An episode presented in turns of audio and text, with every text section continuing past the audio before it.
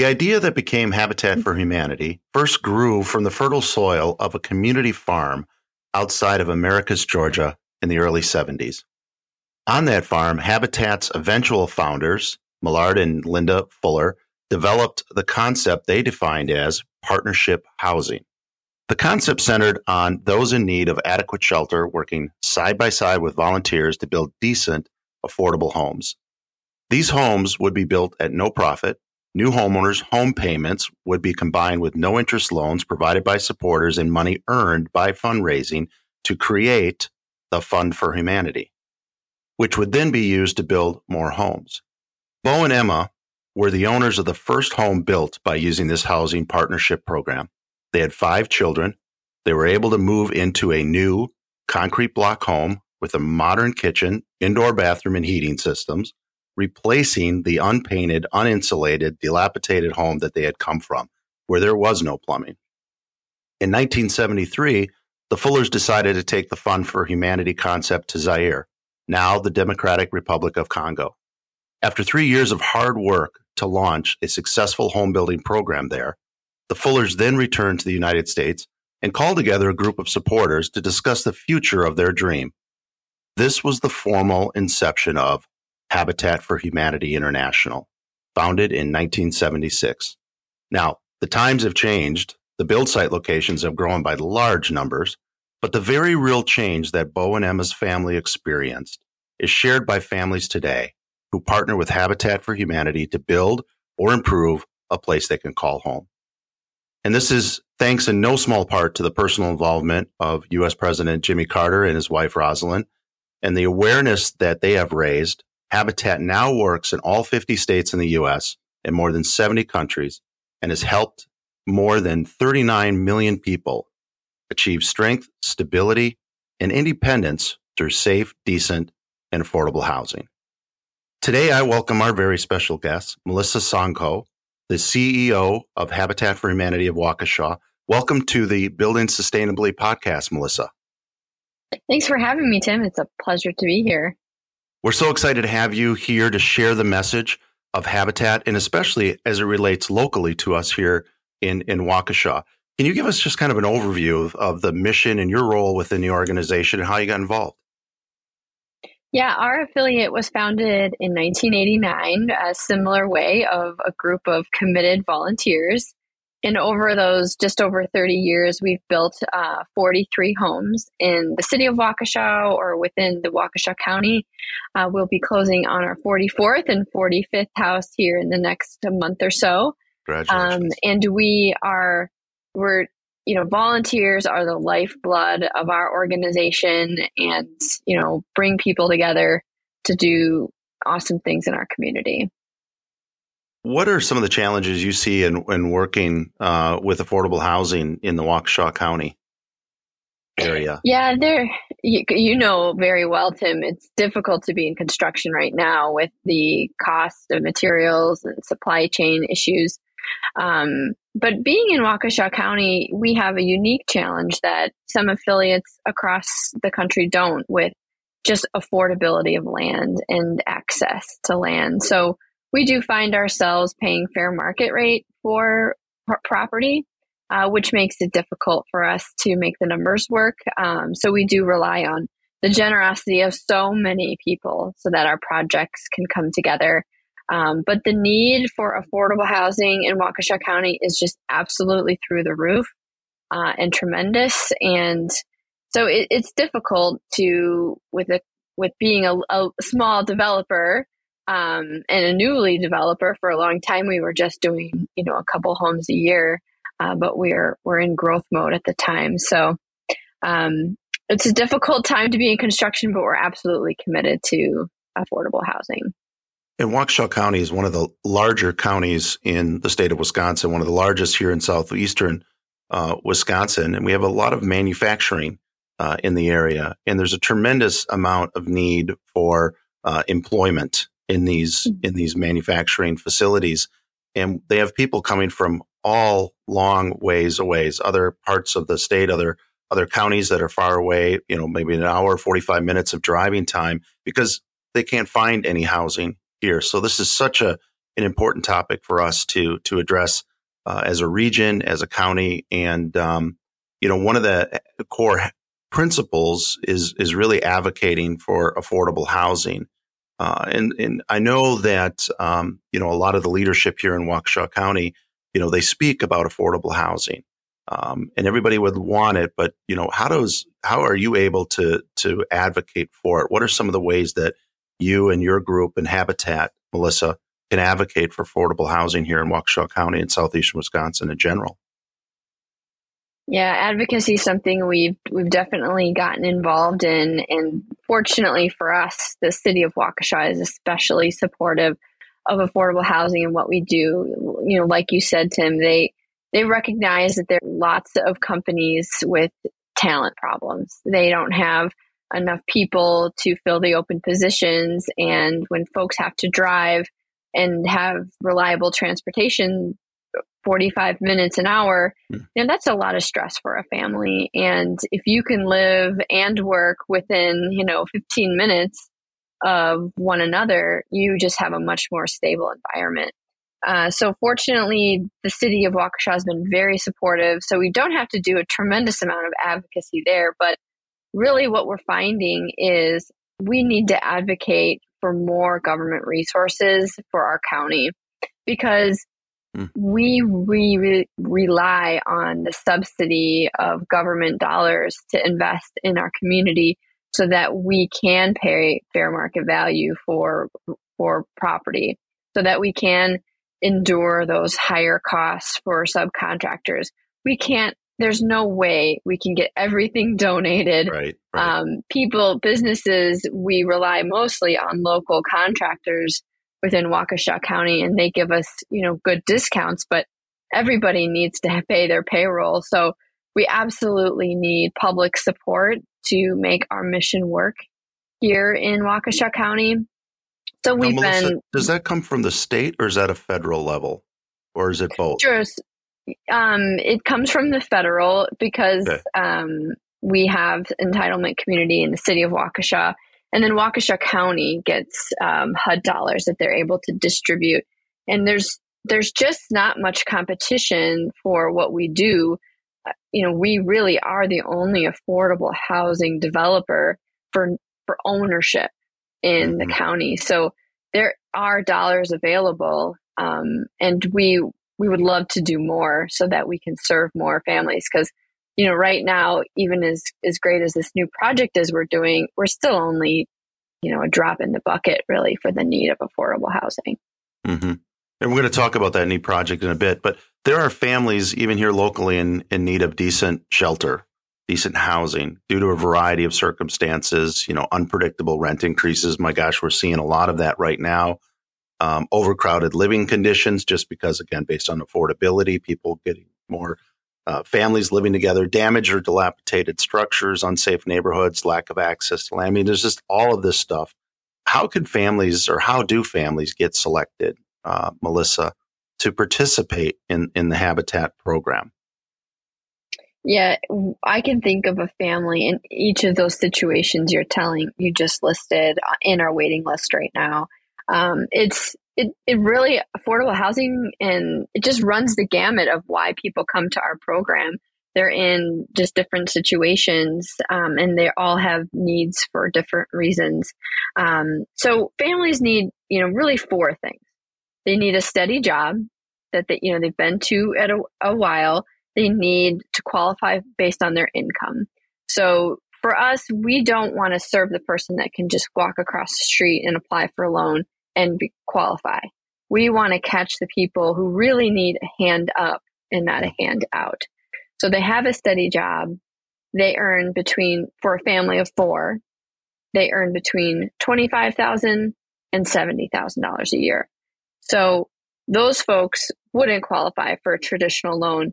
But the people we're seeing, you know, they've lived and they've paid rent of $1,200, $1,300 for a two bedroom apartment for 11 years mm. you know, paying somebody else, padding their pockets, and not building any equity for themselves. So they have to qualify for income. They have to make enough to own the home and pay a mortgage, but not so much where they could qualify in a traditional manner. they have to have decent credit. They don't have to have perfect credit. We really, because it takes about a year for them, you know, for us to build their home, we're able to work with them in that year to get their credit even better. We find a lot of people just don't have enough credit. They don't have enough credit lines because people are scared of credit. Mm-hmm. They've been told, you know, don't take out that department store card. Don't don't go into debt, uh, which is good in theory, but it isn't practical when you want you know to apply for a mortgage. You, you uh, so we help dem- people. You, yeah, you can't demonstrate that you can handle credit and that you can pay for it. You you you right. have to you have to be able to build that. I have the same child challenge with my child, one of my children right now, who doesn't want to get a credit card because he doesn't want to have that. But I'm like, that's how you build up your credit. You prove that you can actually pay for things uh, later after you consume them now. Yeah, responsible credit. Responsible and, credit. you know, banks won't sit there with homeowners and help explain the nuances of all of that. And, you know, they've got other things they need to be doing. So we're able to sit with a homeowner and say, you know, this is where you, you need to be, this is where you need to be to qualify, and then this is where you need to be to actually close on your home. And then finally, they, they need to be in need of affordable housing. So it has to be one of the situations you described before overcrowding situation. You know, uh, it's not a safe environment for their family. Um, and they are, we are finding most of our families are paying well over half of their income towards rent. So it really needs, we, it needs to be closer to 30% of their income um, instead of 70 or 50%. I love what you said, and I've heard I've heard this before a long time ago when we had worked with Habitat on the Habitat Blitz project. Um, they're looking for a hand up, not a hand out.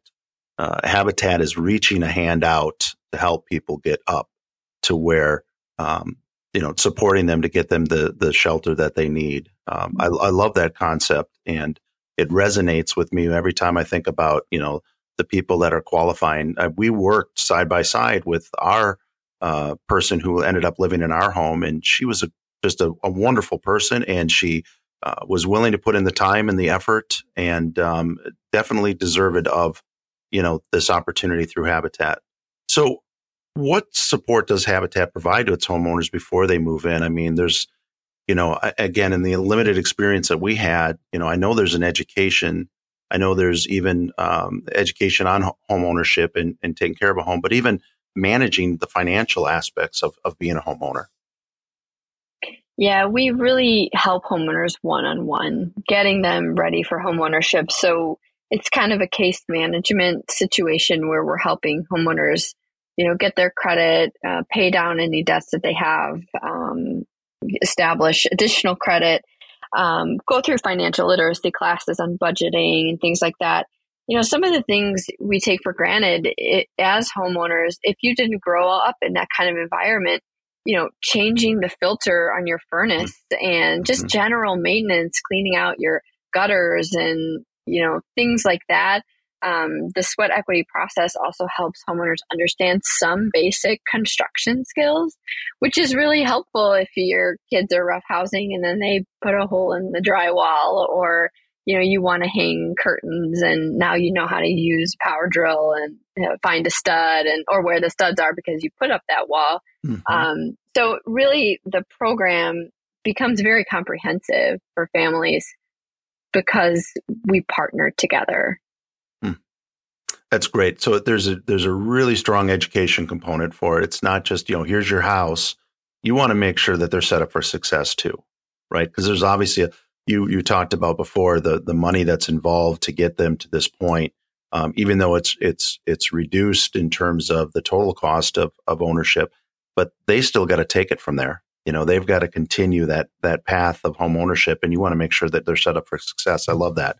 So we talked. You mentioned this about this this new project that you have here in the city of Waukesha. In my understanding, it's one of the largest building projects in the history of Habitat for Humanity in Waukesha. What can you tell me more about this project planned for the former um, Aeroshade facility here in the city of Waukesha?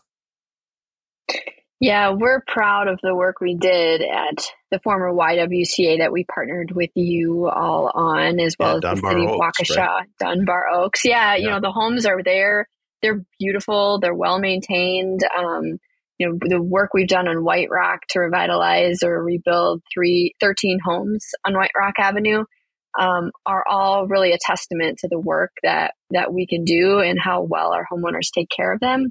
But really, we were looking for what's next and what's mm-hmm. what's more strategic that we can really invest in a neighborhood for a couple of years rather than trying to kind of patch things together you know, for one year. Um, so AeroShade is going to allow us to build 20 units, so 16 single family homes and two duplex homes, you know, right along the bike trail, um, in near Buchner Pool, near Hadfield Elementary School. Just wonderful amenities for our future families there, um, and it's it's just an exciting opportunity to activate you know what's now a vacant piece of grass uh, to now 20 more homes are on the tax roll and families are contributing to the tax base and are you know engaged citizens in the community.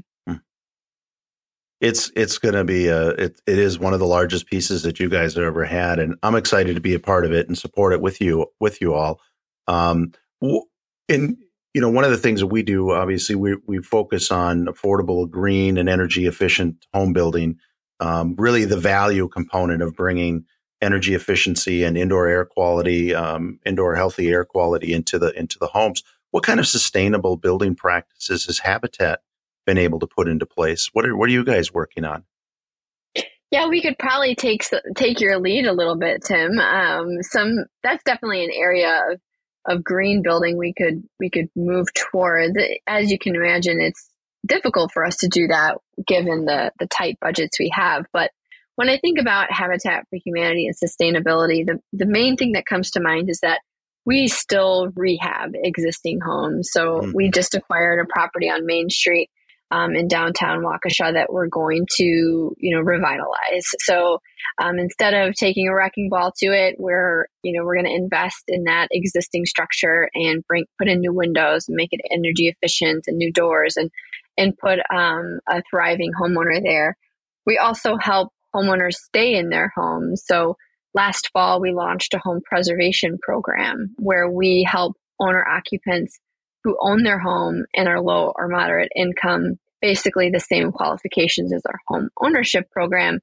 Help, we help them with critical repairs. So folks who may have been living with a leaky roof for a long time or have mold or rotting windows, know, situations that are really quite striking, we're able to help them stay in their homes. And um, so our homes, you know, are probably Energy Star. We don't, you know, pay to have them certified right now, but we really build quality, energy tight. Um, but um, the restore also is is very sustainable. So if if you haven't been to our restore, it's a it's basically donated building materials, furniture, and appliances where we save them from the landfill and we people you know purchase them to put in their homes and then in some cases we we we save the materials to build with them on our homes where is the Restore here? In uh, I know there's one outside of downtown Milwaukee. Is there one here in Waukesha mm-hmm. as well? Yeah, right on Moreland Boulevard near the old Chancery, um, the Westbrook Shopping Center. Okay. Um, we have a Restore there. Um, it's open Tuesday through Saturday. Uh, so it's open to the public. Sometimes people think it's you know for contractors only. That's not true. Um, it's a great place for people if you have a college student and you don't want to buy a brand new couch. Yeah. Um, it's great to donate excess materials. Um, if you're looking for something in particular, or especially if you're retrofitting an old house, we've got lots of old doorknobs and vintage items and things like that. I know we've brought some excess materials, and I should revisit that with our team again. That things that we can't necessarily return back to the supplier, but are still in great condition and somebody could use them to improve their home or or or, or even you guys might be able to use it to build a home whatever it may be um, there's opportunities that if you've got excess materials don't just throw them out. Don't bring them to the landfill. You know uh, check with habitat restore and and see if they would be most likely willing to take some of the excess stuff that you have because it can be repurposed. Now not only is it save you know products from going to the landfill it provides somebody another opportunity to get a product that they've been waiting for or trying to find a more affordable option, especially in today's supply chain challenges. Getting appliances are very, are very is very difficult yeah. right now.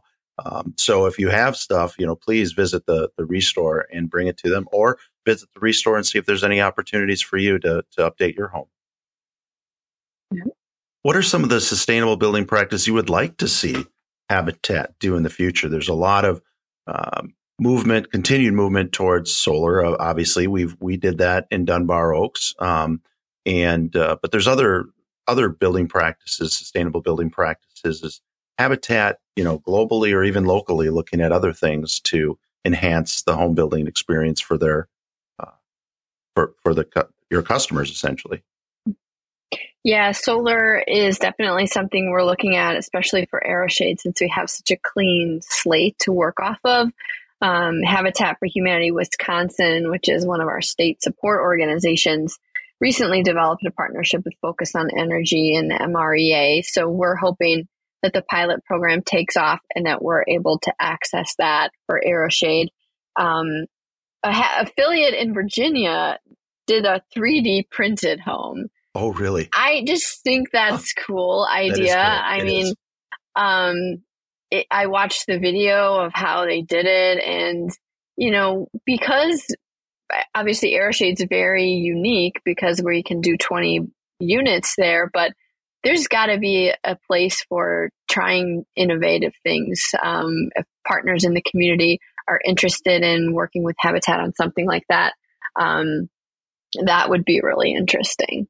Yeah, that uh, 3D printing um, is, I mean, you want to talk about a, a, durable home, you know, a home essentially made of, of, of concrete um, and, and beautiful. And they, they, they've done some wonderful, wonderful work with the 3D printing. It's a, it's a logistical, it's, it's a great, it's a large investment to set up. But once it's set up, if you've got a big enough community, it just goes right down the street, printing home by home, different plans. Uh, you won't even notice it from the outside. It doesn't look anything like other than a traditional home, um, but such a more affordable way to do it, especially if you can get it in scale. We talked a little bit about the Habitat Restore and, you know, at least like a construction company like ourselves that have some extra materials, we can bring it there. Um, how can other local companies, especially those in the construction industry, use their resources, whether it's the time or excess material, you know, to help Habitat's cause? How how can they get involved, Melissa? I'm so glad you asked. Um, there's there's room for everyone in the Habitat family. Um, you know, we rely, like I said, on lots of local subcontractors to help us, and a lot of times their time is significantly discounted or donated. Um, so we're always looking for for partners. We're specifically looking for plumbing um, to help us with that. We find ourselves now having to do more landscaping. Typically, we would leave the landscaping to our partner families, but uh, we we are having more requirements uh, in order to gain occupancy to do landscaping, and that's also part of an industry that's really busy, um, and the costs are are quite high for us. So we could use some help there. Um, architects, we you know, we have designs. Um, we're we're finally transitioning from hand drawn designs to CAD files. Um, but it's it's really interesting to think about how to build a home with volunteers, simple, decent, and affordable, and translate that to CAD drawing. So, you know, we are always looking to improve our design. So that's one way. Um, if folks are retiring and you know or, or maybe looking for a way to give back to the community we have a wonderful group of folks we call our saints. So our saints are folks who come to us from all walks of life. A number of them are retired from We Energies or um, you know construction or trades like that. So they volunteer two or three times a week and basically become like our general construction crew. So I was out on the build site this morning and there's like 15 saints buzzing around, uh, you know, putting in um, towel bars and because we're getting, you know, getting ready to close on that home. So as we look to build more homes a year, we are going to need to recruit more saints. So it's, you know, a wonderful community of people where you can make your own schedule. We'll, keep you busy when you want to work, um, but that you're willing to kind of commit on a fairly regular basis to Habitat for Humanity. You talked about donated materials. Um, I do want to mention we have a pickup service. Of course, we love items to be dropped off at our donation door, but if it's a bulk of items, we do have a truck driver and a box truck we can bring to the site, both for commercial or for residential, um, as long as the donation is big enough. Um, so those are the those are the main things. Um, of course, financial contributions. You know, we we got to use public support uh, to make this possible, but Habitat for Humanity you know, requires uh, private philanthropy as well in order to purchase the materials we need to build homes for needy families. And with 20 homes coming up here in the city of Waukesha next year, mm. There's going to be a lot of fundraising needed and a lot of excess materials. So, all you uh, contractors and suppliers that are listening out there, uh, we'd appreciate your continued support and just, uh, you know, continue to think about Habitat and the big project, the largest project they've ever done here in Waukesha County coming up. We appreciate all your support. Um, Melissa, I want to thank you so much for being on our Building Sustainably podcast. Um, Melissa, CEO of uh, Habitat for Humanity in Waukesha. Um, Melissa, anything else that we may have left out that you want to you want to say before we wrap up? No, thank you, Tim, for having me. Uh, you know, we welcome you. Come join the build site, and you know you'll be forever changed. I know I was, Melissa. Thank you again so much. Melissa Sonko, CEO of Habitat for Humanity of Waukesha County. Thanks again, Melissa. Thanks, Tim.